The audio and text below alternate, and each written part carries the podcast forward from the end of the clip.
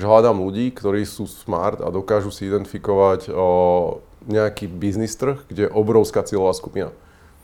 A, a toto je to, čo ja hovorím, hej, že oni, oni si povedia, že niektorí ľudia si povedia, kúpim to, ja neviem, v Číne za 5 eur, tu to budem predávať za 10 a mám 100% zisku, zarobím, hej, ale teraz keď k tomu naložíte všetky tie náklady správne, tak o, zrazu zistíte, že potrebujete to predávať za 25, za 30 eur, aby ste dostali že 5 eur nejakej marže. A sme spravili Pocket Plus. To bola jedna z prvých platených služieb na svete, kde používateľia platili za tú službu.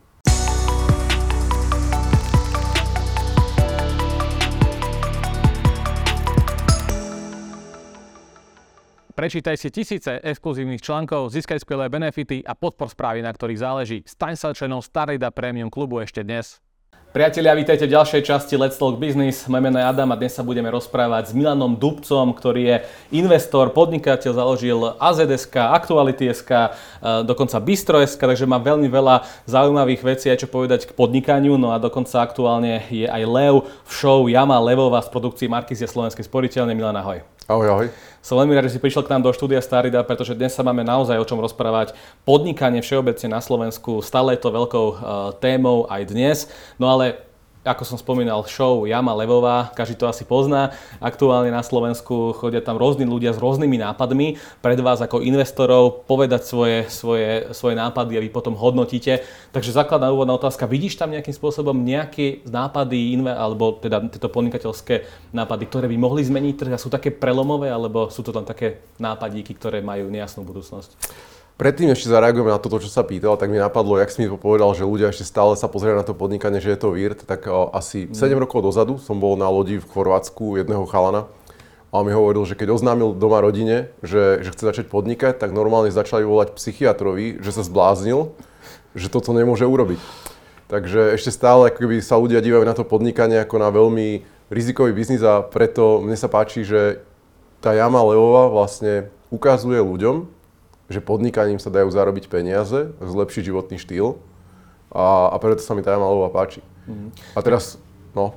Ale takže stále vidíš akože tú náturu na Slovensku, že to podnikanie je také veľmi že riskantné a radšej do toho nejdem a idem niekde pracovať, aby som sa mal v pohode? Určite čas ľudí takáto, ale potom tí risk takers, ktorí sa do toho pustia a zotrvajú, tak myslím si, že žijú oveľa zaujímavejší životný štýl ako ľudia, ktorí pracujú v nejakom zamestnaní.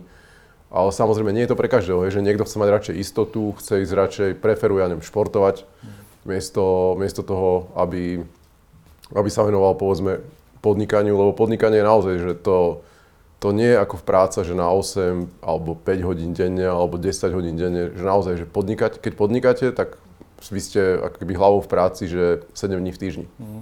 No my sme sa o tom aj pred rozhovorom trošku rozprávali, že podnikanie je taký, že životný štýl. Ty si to povedal, že podnikateľ je, alebo teda je to, že životný štýl a ja som sa pýtal predtým, že, mm. uh, že ty máš za sebou už niekoľko exitov, ak to tak mm. môžem povedať, Bistro.sk asi najznámejší exit, tak že, že čo, čo je tvojou motiváciou stále sa vrátiť k nejakému typu podnikania, dokonca ty máš eh, teraz takú developerskú spoločnosť, že Reino, mm-hmm. uh, takže čo je to tvojou motiváciou a aký je ten životný štýl toho podnikateľa vôbec?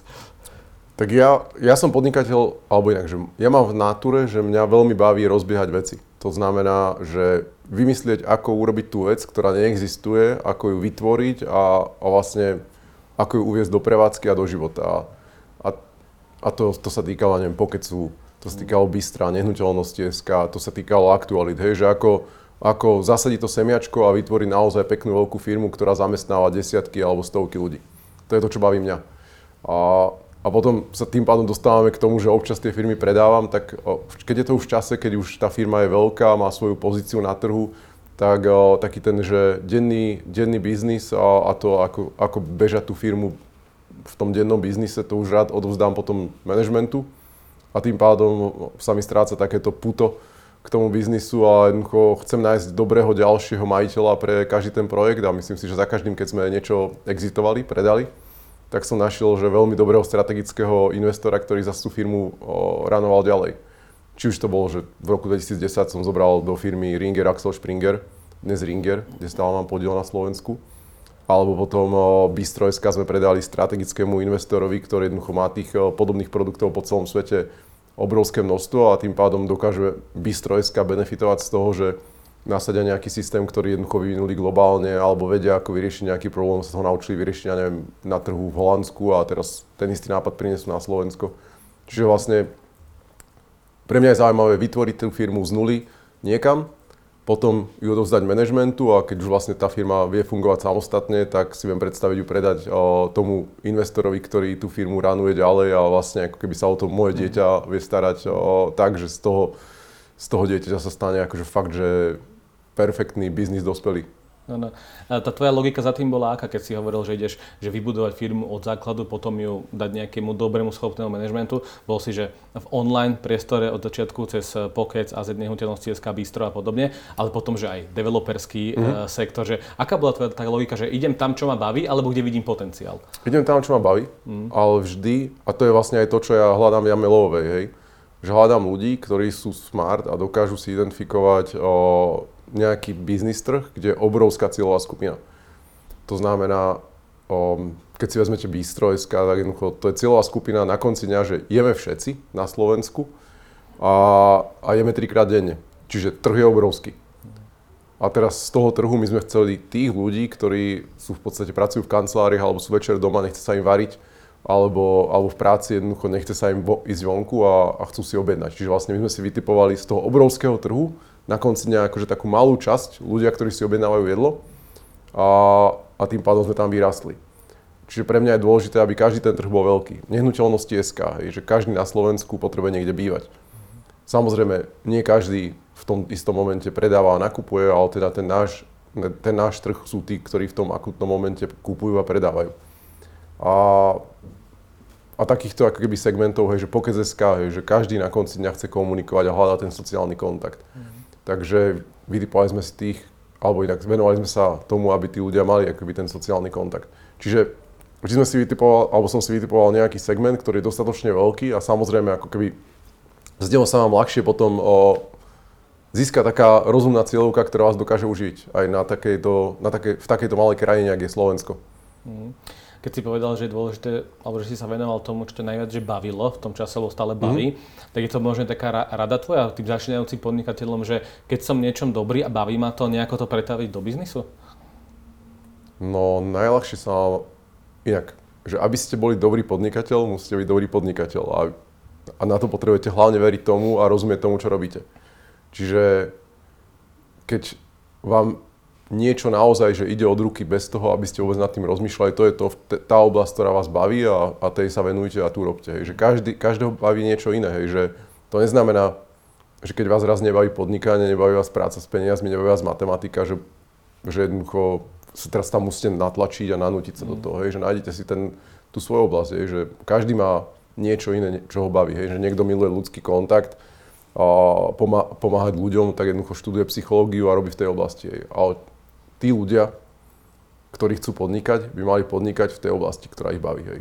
Mm. Čiže keď, keď vás že v živote nebavilo programovanie, tak akože nezaložíte firmu s developermi, hej. Mm. Ale keď milujete vyrábať z dreva, tak jednoducho možno urobíte skvelú fabriku na drevené produkty. Mm. Ale len musíte vedieť počítať. Ano. To je najväčší problém podnikateľov aj v Jamelovej, bol, veľa z nich malo taký problém, že nevedeli si to akoby spočítať, hej, že, mm.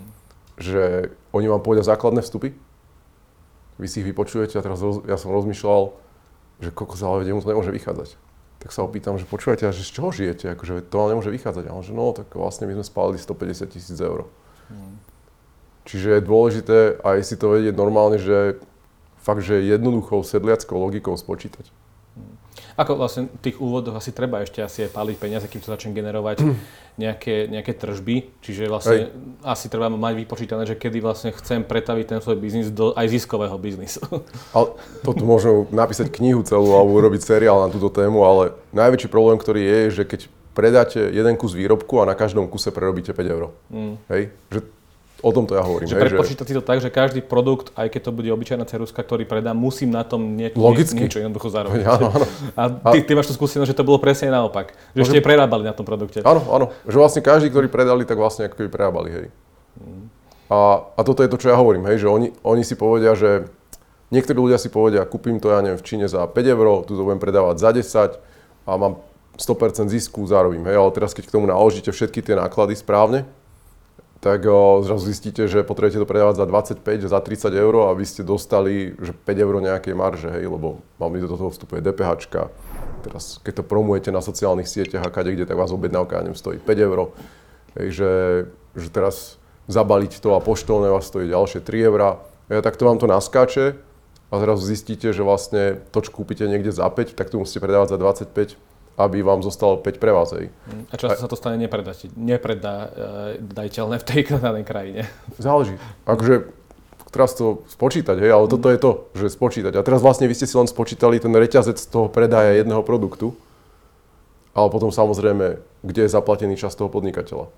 Kde je zaplatený čas tých ľudí, čo mu pomáhajú, hej, že ty to nemôžeš robiť non-stop zadarmo. A toto, ale ten čas toho podnikateľa a tých ľudí, čo mu pomáhajú, to je tá ich investícia, ktorá im môže robiť stratu rok, dva, tri, kým začnú byť ziskoví, ale nemôže im robiť stratu, keď niečo kúpim alebo vyrobím a predám, tak jednoducho táto transakcia nesmie robiť stratu.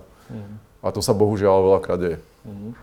No, ja keď sa rozprávam s mojim okolím alebo ľuďmi, ktorých často stretávam, tak mi hovoria, že oni by chceli strašne zač- začať podnikať z jedného dôvodu a to, že chcú zarobiť peniaze a ísť na dôchodok a potom si užívať e, tie zarobené peniaze. A my sme sa opäť pred rozhovorom rozprávali, že, že to tak celkom nie je. Takže ako to ty vnímaš, že takéto nálady, že chcem podnikať len preto, aby som zarobil a potom si užíval peniaze. Je to to najvyššie, čo sa dá s podnikaním za, urobiť? O, pravdu povediac, nepoznám veľa ľudí, ktorí si povedali, že idem podnikať preto, lebo chcem zarobiť peniaze a potom si budem užívať. Hej, že, že lebo vlastne vy, keď sa fokusujete na peniaze, tak sa nedokážete fokusovať na dobrý produkt. Hej, že vy sa máte fokusovať na to, že toto je môj produkt, chcem robiť, ja neviem, najlepšie topánky na, na svete, chcem na nich aj zarobiť, alebo budem vyrábať najlepšie topánky na svete. Akože musíte mať svoju misiu, že čo chcete robiť, hej. Že ja som chcel napríklad, aby na Pokec chodilo najviac ľudí na Slovensku, že aby to bola najnavštevovanejšia služba. Áno, zarobil som na tom, ale akože nerobil som to preto, lebo som na tom chcel zarobiť. Ale preto, lebo som chcel robiť službu, ktorú bude každý používať, hej. A potom samozrejme prídu aj peniaze keby som t- celý deň sedel teraz a rozmýšľal som, že kú, koľko kde ja zarobím peniaze, kde ja zarobím peniaze, tak, ne, tak nemám nič. Ja som si povedal, že chcem urobiť službu, ktorú budú všetci používať. Potom som si povedal, že neviem, chcem urobiť službu, ktorú budú všetci používať na predaj a nákup nehnuteľnosti, tak vznikli nehnuteľnosti SK. Samozrejme som to robil tak, aby som na tom zarobil, ale akože tá misia má byť, že chcem robiť túto vec. No a potom, keď to robíte takto, že od srdca, že chcete tú službu robiť alebo ten produkt preto, aby ste ho predali čo najviac, tak vás to baví. No a keď vás to baví, tak nemôžete odísť na dôchodok. Lebo vlastne, že, že dôchodok, ja rozumiem, že keď niekto bol celý život baník, tak po 25 rokoch má fyzicky, je fyzicky unavený a jednoducho dôchodok, akože to jeho telo už neznesie viac práce. Ale keď vy robíte celý život niečo, čo vás baví, tak prečo by ste s tým preš, prestali a vlastne odišli na dôchodok? Hmm. Že prečo prestanete robiť to, čo vás baví? Tak keby ste boli, ja neviem, že vás baví tancovať a vy si poviete, že ak po 15 roku prestane tancovať a už si nikdy nezatancujem. Jednoducho podnikanie je životný štýl a jednoducho keď vás to baví, tak si neprestanete. Samozrejme, keď vás to prestane baviť, tak áno ale keď vás to baví, tak jednoducho chcete, chcete viac sa realizovať, to je sebarealizácia. Takže ak by som to mal dať do nejakého že rebríčka, tak na úvod je, že musím byť niečom dobrý, mať nejakú misiu, víziu a cieľ, potom to musím robiť systematicky a až potom sú niekde, že tie peniaze prídu tak automaticky s tým, keď niečo robím dobre a začnem to niekomu predávať. Máte to spočítané na začiatku. A spočítať na začiatku, presne tak. A teraz nemusím mať spočítané, že, že keď predám tých kusov, ja neviem, že 2 miliardy, hej, ale že keď si poviete, OK, chcem ich predávať 200 mesačne, alebo na začiatok 200 ročne, tak si spočítajte, že či tých 200 ročne, keď to takto spravíte, že vám zarobí. Potom prejde ďalší rok a poviete si, chcem robiť tisíc, tisíc ročne, tak si to zase spočítajte. No dobre, čo v prípade, keď ma niečo strašne baví, som v tom dobrý, spočítam si to a nevychádza mi to. Tým pádom nemôžem už nikdy podnikať. Hľadajte riešenie. Akože, treba hľadať riešenie. Akože určite nie je riešenie, že, že spáliť na tom všetky peniaze, založiť rodinný dom, mm. spáliť aj tie peniaze a potom vlastne sa zamestnať, aby ste splatili hypotéku zo založeného domu. Že ona celá cesta von, alebo celá cesta toho podnikania je naozaj, že, a to sú jednoduché veci, hej, že ja nie som najmudrejší človek na svete. Ja, sa, ja som mal taký rozhovor s niekým, kto si myslel, že akože ja som najmudrejší na svete a práve preto som ja zarobil a, a on, že ale ja vôbec nie som najmudrejší na svete. Ja poznám tak veľa mudrých ľudí, s ktorými keď ja sa začnem rozprávať, tak ja nestíham. A, a oni nepodnikajú, hej, že niektorí učia na školách, niektorí, niektorí v podstate sa realizujú v inej oblasti, hej niektorí sú aj novinári, hej. ale to, v čom ja som iný ako tí ostatní v rámci toho podnikania, že ja som začal a kontinuálne som pokračoval, aj keď boli prekážky, zotrval som a jednoducho robil som to roky. Že ja som mal prvý, ja som začal podnikať v 96. som mal zoznam KSK. V roku 2000 sme založili akoby už formálne firmu a reálne prvý zisk som začal robiť až v roku 2002. Mal si to tedy spočítané? To je dobrá otázka. Nemal som to vtedy spočítané, ale, ale vedel som jednu vec, že takto, že do založenia firmy ma to nestalo viac menej nič, hej, mm. že to boli, to ma bavilo, to bola sebarealizácia, študent na strednej, že moje náklady boli môj čas. Mm. Čiže mal som to spočítané, nič som nespaloval. Hej, to je zase ano. ten môj čas, to je moja investícia. Potom v roku 2000 som založil firmu, tam už sme si kúpili servere a začali sme zamestnávať ľudí. A vtedy už som začal rozmýšľať, OK, že ako to zafinancujem, hej, že, že jedna vec, že držali sme náklady nízko, jazdil som na Felici, požičanej, a, a snažili sme sa predávať reklamu a hľadali sme, ako, ako tam spraviť ten zisk. No a v roku 2001 alebo 2 už som fakt nevedel, ako skonopiť, tak sme spravili, že vtedy sa posielali, že loga na telefón, hej, že to, mm. to asi, že to pozná skoro už nikto dneska, ale vtedy boli, že loga a zvonenia na telefón. Tak ja sme začali robiť prvé peniaze. Zrazu som mal z čoho financovať tú prevádzku, trvalo mi to rok. A potom o rok si hovorím, že ale OK, že nemôže Pokec alebo AZ financovať predaj ringtonov, že to je iný biznis. Mm. A že ak to chceme dlhodobo udržať, tak to nezafinancujeme z reklamy. Tak som rozmýšľal, že ako. A tak v roku 2002 sme spravili Pokec Plus to bola jedna z prvých platených služieb na svete, kde používateľia platili za tú službu. A vďaka tým platbám sme sa stali ziskoví. A vďaka tomu zisku sme rozbehli e-mail, aktuality, všetko. Ja som od roku 2002 všetko robil zo zisku, ktorý tá firma vyrobila v danom roku.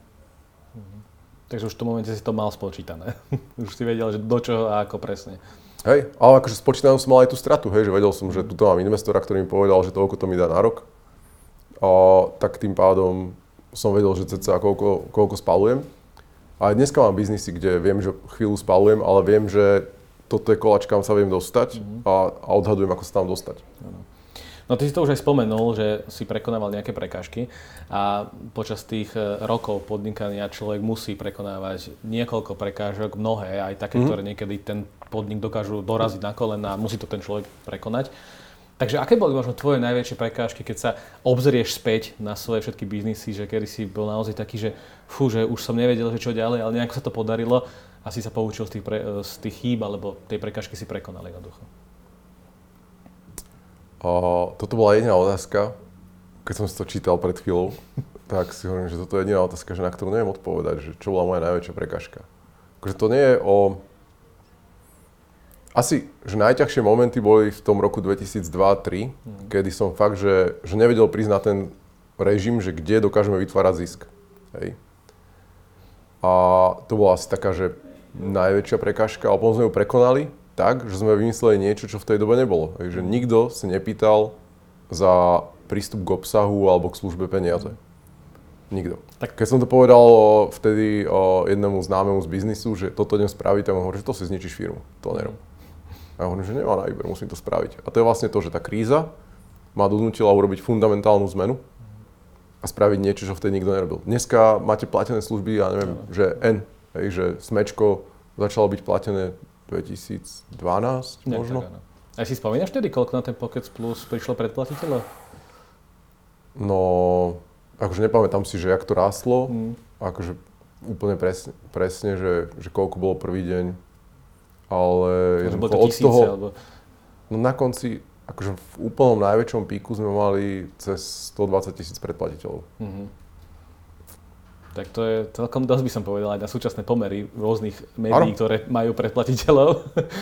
Hej, akože to bolo 120 tisíc predplatiteľov. Ešte dnes stále Pocket je veľmi používaná služba a ešte dnes stále robí viac, väčší obrad ako robila v roku 2010 mm. z predplatného. E, tak tú otázku môžeme trošku otočiť, že s čím sa ty stretávaš, keď vidíš podnikateľov a už aj keď investuješ do nejakých podnikov a firiem a nápadov, startupov, čokoľvek, že kde vidíš, že oni majú tie prekážky a musia ich prekonať. Neviem, mne nepríde, akože, že by ten svet bol až o tak zásadných prekážkach. On sú to väčšinou... Veľa že najväčšou hovorí, prekážkou... je ťažký a treba prekonávať veci a treba, treba sa bojovať Hej. na tom trhu, že, Ale že to nie je pozriem, ľahké. Hej. Hej. Keď sa pozriem späť, tak akože oni sú v podstate také úsmevné tie prekážky. Hej, že, takto, najväčšia bola toto, že ako, ako v tom stave jednoducho začať vytvárať zisk. Hej, že to je asi najväčšia, ktorú na začiatku má každý. Mm.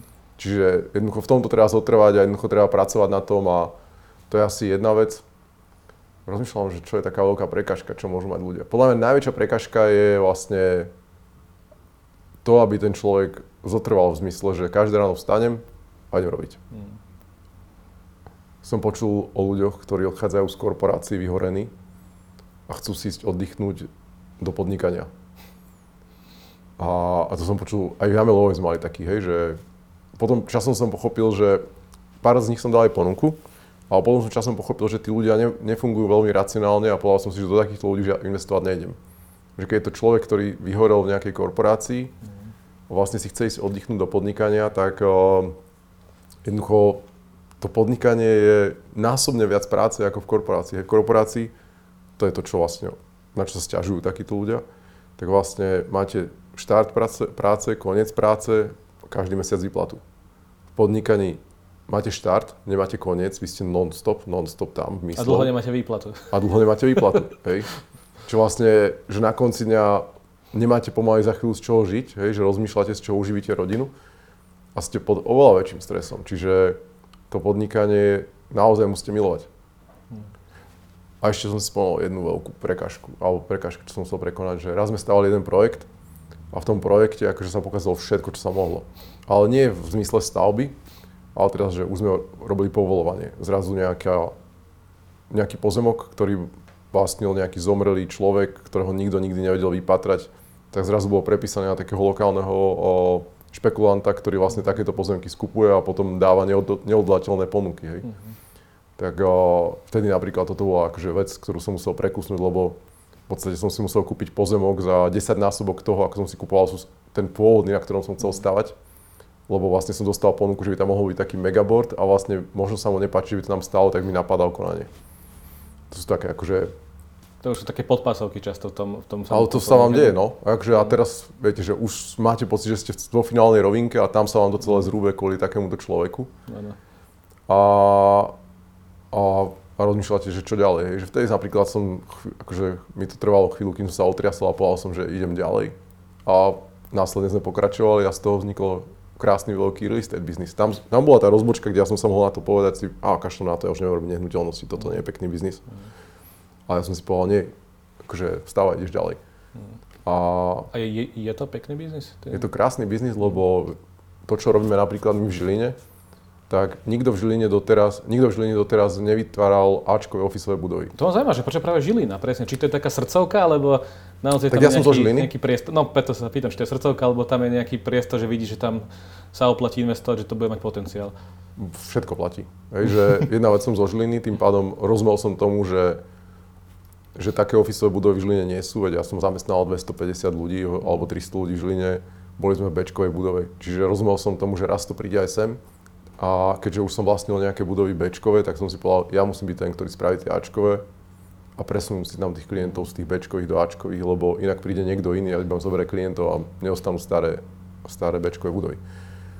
Takže to bola prvá vec. Druhá vec, strašne som veril, že keď o, tieto Ačkové budovy sa postavia v Žiline, tak to pritiahne sexy firmy, ktoré udržia v regióne mladé, mladé talenty. A samozrejme aj staršie talenty, ale hlavne tie mladé, ktoré v Žiline máme univerzitu, kde študuje 6 tisíc ľudí. A teraz si predstavte, že keby každých 5 rokov vlastne všetkých tých 6 tisíc ľudí ostalo pracovať v Žiline, tak Žilina je brutálne progresívne mladé mesto. Neč progresívne má takú konotáciu negatívnu kvôli politickej strane, ale progresívne znamená rozvíjajúce sa. Že nestojíme na mieste, nespíme v stredoveku, ale jednoducho to mesto rastie. Čiže postavením tých budov, ja verím, že, že väčšia časť tých mladých ľudí po škole bude ostávať v tom meste, lebo tam budú tie zaujímavé pracovné miesta a tí ľudia nebudú musieť odchádzať do Čiech, do Nemecka, do Bratislavy, ale jednoducho aj tá Žilina začne mať ten akože mladý vibe oveľa viac. A presne teraz to sa náplne, ak stavíme tu, tu North City, o, kde, kde bude pracovať 3,5 tisíca ľudí. Keď to dokončíme, už vlastne dve budovy sú postavené, teraz stavia, pripravujeme tretiu, tak tam bude pracovať 3,5 tisíca ľudí, tak jednoducho to bude presne taký ten vibe, ktorý máte že v moderných mestách. Mm. A keď sa toto stane, tak stavíme aj byty, takže verím, že aj tých bytov sa viacej postaví a jednoducho to mesto bude rásť, automaticky to prinesie, ja neviem, kvalitnejšie gastro, kvalitnejšiu kultúru a, a jednoducho rast kvality toho mesta. V tomto, v tomto sektore stavebnom alebo de- developerskom sa hovorí, že tam je veľmi veľa prekážok, najmä tých byrokratických a povolovacích. Hýbe sa to k lepšiemu? Um, neviem to posudzovať z hľadiska Bratislavy, tu som nikdy nič mm. nepos- ne, no, nepovoloval zatiaľ, ale samozrejme, akože tie termíny trvajú dlhšie, hej, že to mm. není jak v zákone, že toto má trvať mesiac a teraz mesiac a bodka a je to, akože samozrejme tie veci trvajú dlhšie. Chvíľu trvalo, keď sme si na to zvykli. Mm. Na začiatku sme používali taký inžiniering, ktorý nám povedal, že to vybaví za 3 mesiace, potom to trvalo tak či tak rok a pol ale a boli ste rok a pol v strese. Dneska vieme, že to bude trvať aj rok a pol. A jednoducho viem, že tie, mm. tie kroky, prejsť. tým krokmi si treba prejsť, hej, mm. že jednoducho tá rastlinka, jednoducho tá, tá jabloň, ktorú zasadíte, jednoducho bude dávať ovoci až v treťom roku a, a jednoducho treba čakať, hej, že a neviete to urychliť. Ale môžete mať niekoho, kto vám bude slúbovať, že ja vám vyrastiem rýchlejšie. a na to by som sa nespoliehal. Je to vlastne len čas, ktorý si musíte jednoducho, neviem, ak použiť to správne slovo, od, odčakať. Odčakať, áno. Hej. On, niekedy sa ma pýtali, že koľko vlastne trvá ten projekt do začiatku do konca, hej, takže od, tej, od toho nákupu toho projektu po jeho otvorenie alebo predaj tým zákazníkom, to trvá cca 7 rokov. 7 rokov. Mhm. Mhm. Od nákupu pozemku, ano. potom po povolení a tak ďalej. Hej. Teraz to môže trvať dlhšie, hej, lebo teraz napríklad byty sa budú predať pomalšie, hej, že sa mhm. vraciame naspäť do takého toho akože menej dopytového obdobia. Ale to nič neznamená, hej. No. Ináč, skvelá kniha. Ešte staršia ako všetky tie ekonomické literatúry. A tá kniha hovorí o ekonomických cykloch. Že máte tých 7 rokov, kedy mm. akože vám to ide a 7 rokov, kedy vám to nejde. Tá kniha je stará, že tisíce rokov, volá sa Biblia. Mm. Ale my aj tak vždycky akože sa tvárime prekvapene, že prišiel koniec sveta, že vlastne prišla kríza, ale to je vlastne tých 7 zlých rokov. Mm. Ešte, ešte pár nás možno čakajú. Kedy, záleží, kedy bolo tých 7, kedy bola tá hranica. No teraz sme v treťom. Teraz sme v treťom? Do Ešte teda 4 roky. Od januára vstupujeme do tretieho. No, tak to si, si nás nepotešil. Ešte 4 roky si musíme no, To je skvelé, o 4 roky. A teraz, keď začnem, teraz keď niečo kúpim, naprojektujem to, povolím, povolím to, tak vstupujem do prvého dobrého roku. Hmm. Ježiš, ja som teraz niečo prezradil, teraz budeme mať konkurenciu. A hádam nie, ale, ale to bol vlastne ten developerský biznis Reino, ktorý, ktorý máš v Žiline najmä. Uh, ale chcem sa k tomuto dostať vlastne k tomu, že, že ty si predal aj dosť veľa že úspešných projektov vlastných, uh, či už to bolo bistro alebo, alebo um, aktuality a podobne. Takže mňa by zaujímalo, že uh, kedy si si povedal aj pri týchto projektoch, že kedy je ten správny čas ísť do toho exitu, ísť do toho predaja, že OK, tak to bistro si videl, že čo, že bola super ponuka, alebo že si už to nevedel dať na takú úroveň, kde ten strategický investor by to vedel vybudovať ešte, ešte viac? Tak bistro je, exit bistro je zaujímavý v tom, že vlastne pôvodne ja som, no to vlastne spolu s Ringerom, ja som tam minoritný akcionár, hej. A ja som dal vlastne Ringeru ponuku, že by som to chcel ja kúpiť. A dal som im ponuku, ktorá bola tak zaujímavá pre nich aj pre nás, pre mňa, že, že vlastne, pre mňa bola zaujímavá, lebo som mal to záujem, pre nich bola zaujímavá, lebo, lebo na to reagovali. A vlastne oni sa išli zistiť teda, že keď Milan ponúka toto, čo ponúkne trh. A, a na konci dňa zistili, že, že ten trh ponúkne oveľa, oveľa viac, ako som im ponúkol ja. Samozrejme dostal som ferovú ponuku, že s nejakou zľavou si to môžem kúpiť ja. A hovorím, že, že to už je pre mňa veľa. A vlastne vtedy, vtedy sa potom následne exitlo to bistro. A čiže ja osobne som tomu bistru veril, ale to je presne o tom, že že v každom díle po nejakú úroveň sa mi oplatí kupovať a od nejakej úrovne sa to už oplatí predávať. Že, čiže z môjho pohľadu tá ponuka, ktorá prišla z trhu, bola naozaj tak zaujímavá, že dávalo zmysel namiesto toho to držať, radšej to predať niekomu, kto je strategický. Mm-hmm. A, a zase tie peniaze zobrať a investovať do niečo ďalej. Mm. Zaujíma ťa aj ten potenciál, že čo bude potom s tým, že akú majú oni víziu a predstavu? No, tak my sme to predali Just Eat. Just Eat je celosvetovo známa food delivery firma a jednoducho to je, že bistro sa dostalo do najlepšej rodiny, do aké mohlo. že to bolo akože, dobre som vydal syna. no a ty si... Alebo aj, aj s Ringerom samozrejme. Áno, áno, vlastne áno. A ty si uh, aktuálne si vstúpil aj do uh, Petit Pressu, mm. denník SME. No a čo ťa motivovalo k tomu, aby si vstúpil do takéhoto mediálneho domu? No, ja Petit Pressu veľmi verím, že Petit Press je pre mňa slovenské CNN. Hmm. A je to v podstate to najlepšie, čo tu z hľadiska spravodajstva dnes je. A verím tomu, že ak tu bude nejaké spravodajstvo, ktoré bude vedieť zarábať peniaze, tak je to Petit Press na jednej strane a sú to aktuality alebo Ringier na druhej strane že zase aktuality by som prirovnal k takému Huffington Post. Aj keď akože máme ešte čo dobiehať, aby, aby, aby to bol ten Huffington Post, ktorý si viem predstaviť. Samozrejme, im sa to robí lepšie, oveľa väčší trh, tak my musíme začínať skrom, alebo pracujeme skromnejšie.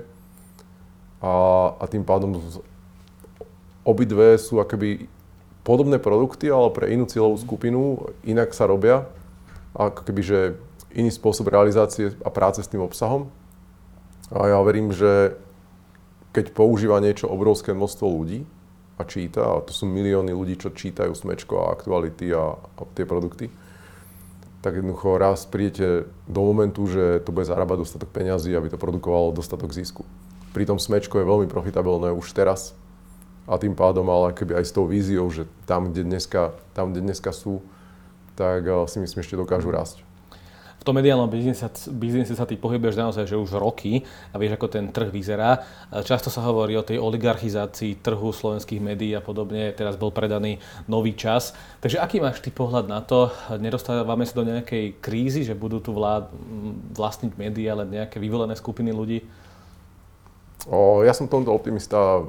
Jedna vec, že verím v silu trhu, čiže logicky, že niečo, niečo si kúpili o, nie typickí vydavatelia, a tých voláš oligarchovia a potom z časti médií vlastne typickí vydavatelia, ktorí to robia preto, lebo veria tomu vydavateľskému biznisu.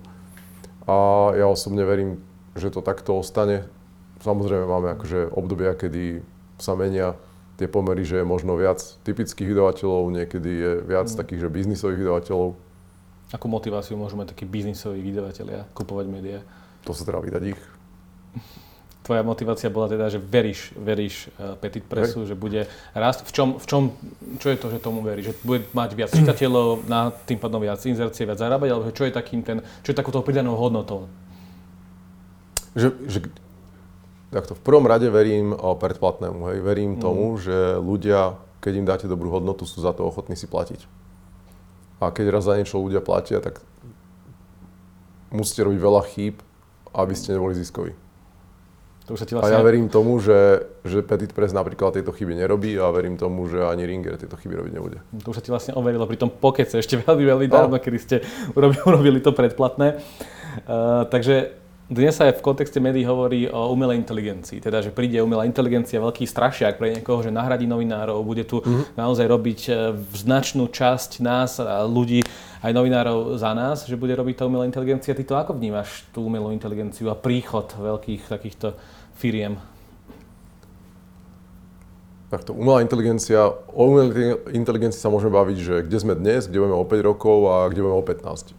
A ja verím, že o 15 rokov bude nás umelá inteligencia milá a neublíži nám. To je ten optimistický scenár. Áno.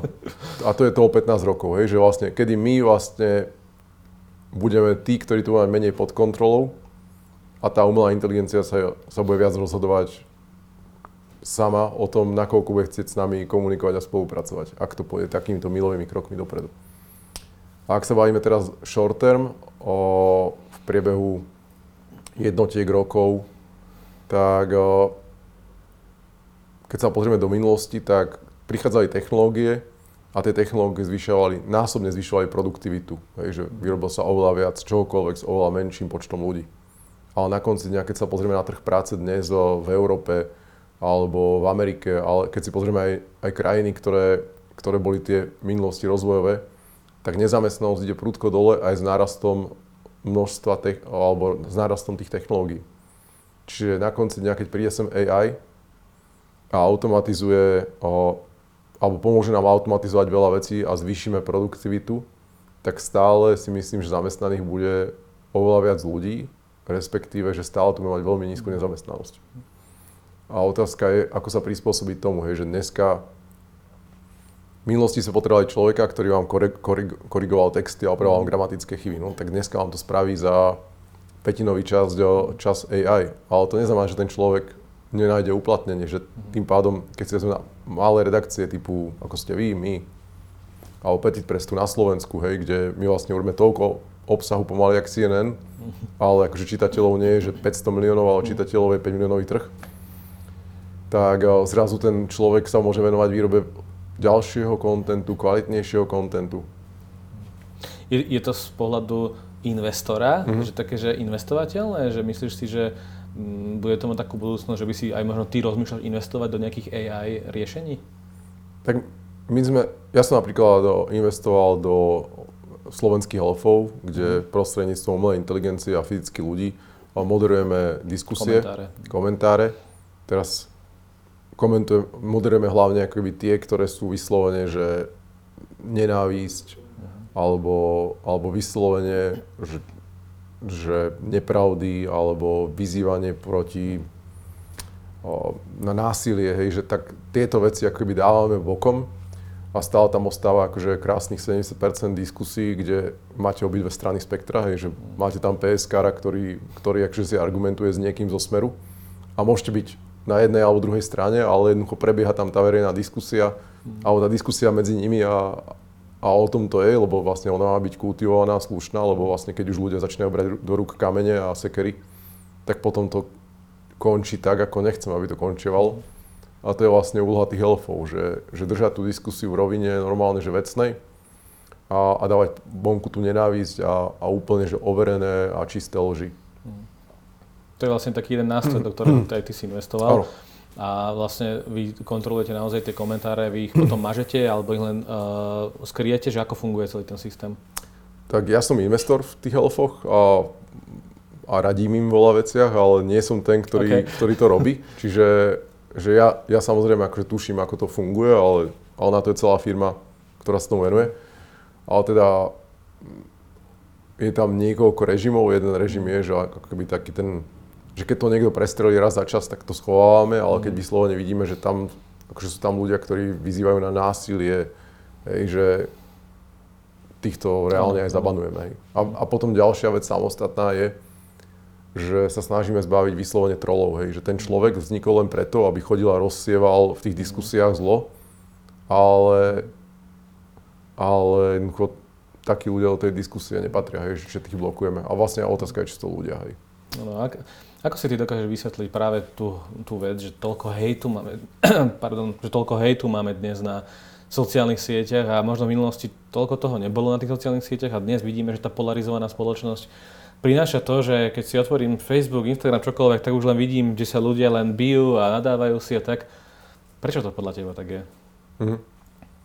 No keby sme si predstavili ako fungoval ten svet v minulosti a ako funguje dnes, tak je diametrálne odlišný v tom, že v minulosti boli médiá, ktoré mali nejaké pravidlá, hej, že tie prav- médiá mali pravidlá, že o, nemajú akoby, tie, pravidlá, tie médiá mali také pravidlá, že museli dosahovať nejakú pluralitu názorov.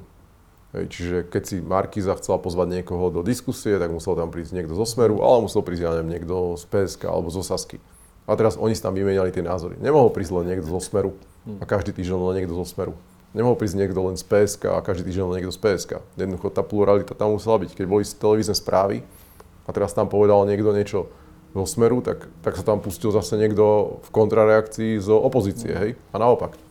A to bola tá pluralita názorov, ktorá bola a zároveň médiá boli kontrolované napríklad radou pre vysielanie a retransmisiu a ktoré v prípade, že tie médiá zrazu vytvorili nejaký hejt alebo odvyslali niečo ne, nenávistné, tak ostali pokutom, hej, napríklad elektronické médiá.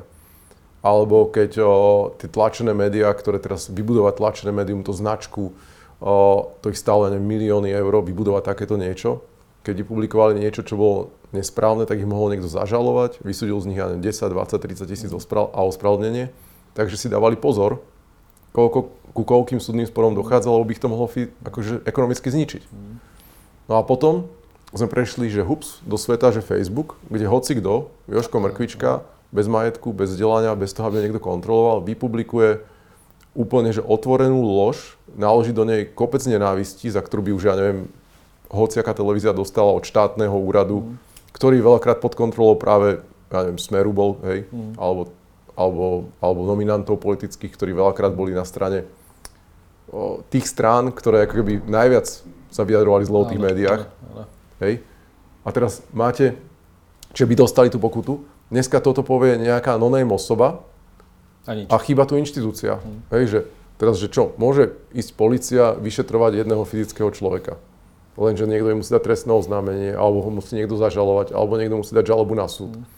Teraz si vy musíte zdokazovať najskôr, že prvá vec, že dokázať, že či tento Joško Mrkvička naozaj je ten za tým, hej, že teraz musíte urobiť kopec investigatív, aby ste to vôbec preukázali, lebo mu stačí povedať, to som nebol ja.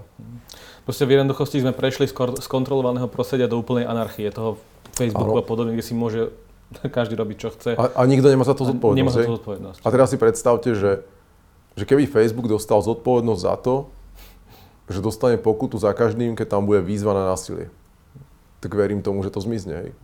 Keby dostal Facebook za, za každý antisemitizmus alebo rasizmus o pokutu. Lebo elektronické médiá by to dostali. Hej. Mm. Že to, čo vy vidíte vy na Facebooku, sa v elektronických médiách postihuje. A teraz toto sa bude musieť podľa mňa riešiť jednoducho. My, a teraz sú dve cesty k tomu, že sa to bude riešiť. Že, že buď si vyberieme cestu, ako bola povedzme, že v 40 rokoch, hej, že regulácia rádia, rozhlasu, rozhlas vlastne vytvoril Hitlera, tak a smeroval to druhej svetovej vojne. A potom následne elektronické médiá boli, začali byť kontrolované, lebo vlastne ono je jednoduché nejakému davu povedať, že poďme tam toho ukameňovať a zoberte prvý kameň, hodíte a teraz druhý hodí kameň, tretí a zrazu akože máte stovky alebo tisíce mŕtvych. Ale úlohou toho štátu a tie regulácie, aby k tomuto nedochádzalo. Hmm. Takže, regu- takže sociálne siete by mali byť podľa teba regulované do... Ma, do mal by niekto zodpovedný za to, hmm. že keď na tom zarába, tak zabezpečí to, aby tá regulácia tam nastala. Hej, a teraz to nemá byť, že postihovanie, že ja som za smer a ja som za PSK a teraz, že to je jedno. Si za smer, povedz argumenty, OK, si za PSK, povedz argumenty, OK ty klameš, je to preukázané, tak zaplať pokutu, ty klameš, je to preukázané, zaplať pokutu. Hmm. Hej? Ale pokiaľ je to, že nikto nie je postihovaný ani len vymazaný, keď už len vyzýva na násilie, šíri rasizmus, klame, hej, tak vlastne vzniká absolútna anarchia a kde v tej anarchii vlastne reálne vzniká potom automaticky násilie, lebo ako sa máte brániť, hej? Keď, keď vás nechráni žiadna inštitúcia, hej? Že, že dôjde akoby k prejavu toho násilia, a aká je z toho cesta von? Napríklad v Pokeci ste to ako riešili? Alebo mali ste také prípady, kedy ste vy, hmm. keby nie, že znie, niesli zodpovednosť za to, čo sa na tej platforme vytvára, aké hej. tam nenavistné prejavy a podobne? Tak my sme to riešili, my sme to riešili kontinuálne, hej, ale vtedy neboli také nástroje ako dnes. Hej. Dneska, mm. dneska tá AI a, a toto všetko vám umožňuje dopredu identifikovať, že či ten človek bude robiť zlobu alebo nebude robiť zlobu Hej, oveľa ľahšie sa vám identifikujú tie veci. A potom samostatná vec je, že na si veľakrát ako keby tí ľudia komunikovali jeden na jedného. Mm. My im nemôžeme čítať tú komunikáciu mm. medzi nimi. Čiže vlastne keď tam dôjde ku zlej komunikácii medzi nimi, tak my sme museli počkať, kým nám to niekto nahlási. Raz keď sme videli, že nám niekto nahlásil, že ten človek sa správa zle, čakali, či nám ho nahlási niekto iný. Keď nám ho nahlásili traja, tak potom sme ho mohli vyriešiť. Hej. Mm. Samozrejme, keď niekto vypisoval niečo na tom skle, tak na skle sme do toho vedeli zasiahnuť ľahšie. Mm-hmm. Ale tiež, že, že vy neviete kontrolovať milióny tých príspevkov. Čiže vlastne čakáte, alebo vtedy sme nevedeli, hej, že čakáte na to, kým vám ich niekto nahlási. Mm-hmm. Dnes, o 20 rokov po pokeci, my po začiatku pokecu, alebo tej prvej kontroly, tak my dneska máme AI, kde, kde takto tá AI povie, že títo sú úplne zlé, títo sú určite dobré, toto je nejaký stred, ktorý si chceš skontrolovať a teraz s nejakou istotou vieme, že čo z toho bude zle alebo čo nie. Čiže dneska taká AI, keby bola na tom pokeci vtedy, tak ja potrebujem miesto 50 ľudí, čo to kontrolovali, že 5. Mm, mm. Je to mnoho jednoduchšie. Ináč, to je strašne, akože ja veľa rozprávam, ospravedlňujem sa. Je, to, je asi úplne naj... poviem, mohli by sme sa ešte rozprávať dve hodiny, ale čas, čas nás tlačí, ja by som mal ešte niekoľko otázok k tomu, ale poďme späť k tomu podnikaniu, určite, určite nás niekto pozerá, kto si aj od teba možno berie inšpiráciu, ako podnikať, mm. ako pôsobiť uh, v tom podnikateľskom prostredí. Takže keby si vedel dať nejaké rady začínajúcim podnikateľom, ľuďom, ktorí, ktorých aj ty stretávaš z Viamelevovej a podobne, že čo by boli také tie základné rady, okrem toho, že spočítajte si to, majte nápad, uh, ako, ako vôbec začať? Čítal som jednu knihu a tam hovorili, že človek, ktorý sa ťa opýta, akú knihu by mal čítať, keď sa začať čítať knihy, tak nemá záujem o čítanie knih. Okay. a, a, a o tom to je, že, že keď chcete začať podnikať, tušíte v čom, tak sa do toho pustíte. Aj. Že nehľadajte teraz, že do Google, že v čom začať podnikať a, a podľa toho si vyberáte tú svoju oblasť. Ale... Základná rada je, že, že, že viete, čo vám ide, čo vás baví, čo vás naplňa Hej, to, sú, to zistíte podľa toho, že, že keď robíte tú danú činnosť, tak vám zmizne čas. Hej. Mm. Že ráno začnete robiť tú činnosť, kde večer ste skončili a vlastne ani neviete, ako vám zmizol deň. Tak to je to, kde máte ten prirodzený flow, tak v tej oblasti podnikajte. Mm. Akože niekoho baví, ja neviem, účtovať, no tak si založí účtovnú firmu. Hej. Mm. E, často je aj tou prekážkou v tom podnikaní to, že človek už má nejakú hypotéku, má deti, mm-hmm. baví ho niečo, vie, že je v tom dobrý, ale teraz kde nájsť tú gúráž, alebo ako by si týmto ľuďom, čo by si im odporúčil, že teda nechajte takto svoje zamestnanie, lebo vás to živí, ale prejdite do, do tohto a bude to dobré. Že dá sa to nejako skombinovať, že ako nájsť tú, tú, tú dôveru v to, že musíte ísť bojovať za ten svoj nápad? My sme mali v Jamelovej kopec ľudí, ktorí ešte neskončili školu a, a časť investorov im hovoril, že ty najskôr dokončíš školu a potom začni podnikať. Mm. Ale práve za, skončiť školu, zobrať si hypotéku, mať deti a vtedy začať podnikať, vtedy to chce najväčšiu kuráž. Mm. Lebo vtedy vlastne musíte vytvoriť si dostatok zdrojov na to, aby, aby ste sa mali z čoho financovať to obdobie, kým nemáte príjem. Čiže v prvom rade, ak chce niekto začať podnikať popri škole, robte to. Ak vám to funguje, až tak, že vlastne sa musíte rozhodnúť, že či idem robiť ďalej, dokončiť školu alebo, alebo budem podnikať a naozaj to neviete sklbiť, tak chodite podnikať. Lebo v momente, keď už máte na krku hypotéku, dve deti, manželku a, a splácate neviem, ešte leasing na auto, tak jednoducho vybrať sa podnikať je veľmi ťažké. Ale stále sa to dá a, a treba začať podľa mňa čím skôr. Že, že viete, že čím ste mladší, tým máte viac energie, tým máte menej záväzkov, o to, o to, o to ľahšie sa vám to robí. Ale potom sú úspešné príbehy. Sú že príbehy presne, 40 začal, 50 a podobne. Áno, áno. Čo 50 60 60 Hej, že začal a vybudoval multimiliardové imperium. Hej, áno, že, áno. že sú aj takéto príbehy, ale určite sa vám jedn, začína jednoduchšie skôr.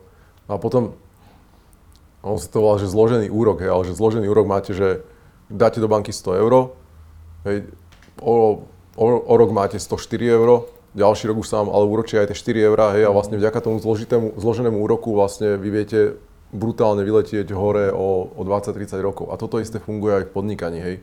Že keď podnikáte 20 rokov a niekto začne dnes, tak ja už mám 20 rokov skúseností. A to on nikdy nedobehne. Samozrejme, môže byť mega šikovný, ale ak, ak, je, že ak zoberieme kópiu mňa samého, tak ja sám, ktorý začal tu a začnem tu, tak mám obrovskú nevýhodu, ktorú už nikdy nedobehnem, lebo jednoducho tých 20 rokov skúseností tam je.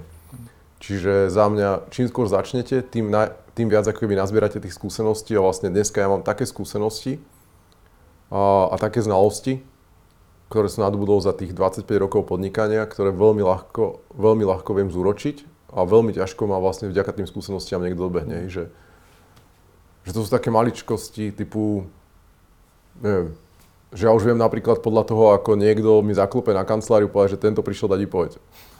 Že to, nemal som to posledný rok, alebo dva. tónu toho klopania. Áno, normálne zaklope a vôjde. Je, a presne... také agresívne, alebo také, že hambím sa, to klopanie? Také, no. agresívne naštvané, že idem mu to už povedať? Nie, nie, nie, skôr je také, akože, také také vlažné, hej, že viete, že ten človek má nejakú úplne že inú tému, že vidíte, že má inú dynamiku tela, vidíte, inak zaklopal, vidíte, že tento človek bol u mňa naposledy v kancli pred, ja neviem, mesiacom a mesiacami tu neobjavil a zrazu príde s takýmto niečím. A no, a to som zistil, viac, viackrát som sa o tom rozprával s inými podnikateľmi alebo zamestnávateľmi, ktorí dlho už pracujú s ľuďmi a mi povedali, že presne. Mm že to, toto máš. A to je vlastne iba, že si to zažil, že keď to robíš 20 krát, ano, ano. tak vieš aj. Tak prajem ti takýchto, Teda 20 rokov. prajem ti takýchto málo klopaní na dvere. Nie, bolo ich málo. Ale akože, ale akože väčšinou ti zaklopú ľudia, akože ti ľúto, ľúto, keď odchádzajú. Jasné. Hej. Ale začneme, skončíme pozitívnejšie, daj niečo iné. Tak skončím. Ináč poviem ti, čo robíme v Žiline. Robíme No, skvelú biznis zónu v Žiline, kde budú pracovať mladí ľudia. A, a vďaka tomu v Žiline ostane oveľa viac mladých ľudí. A Žilina bude mladé, progresívne mesto. Nie politicky progresívne, ale, To dúfame na celom Slovensku, že sa stane ináč. ale jednoducho také, že, že vlastne tam bude ten mladý vibe a, a keď o 30 rokov tam budem sa prechať, prechádzať po Žiline, tak budem stretávať množstvo mladých ľudí, lebo to je tá vízia, že prečo ja robím ten real estate development v Žiline, že verím, že to mesto naštartujem tak, že bude opäť mladé mesto. Prajem ti v tom samozrejme veľa šťastia, určite to dáš. Dík. Toto bol Let's Talk Business, uvidíme sa v ďalších častiach. Čaute. Ahojte.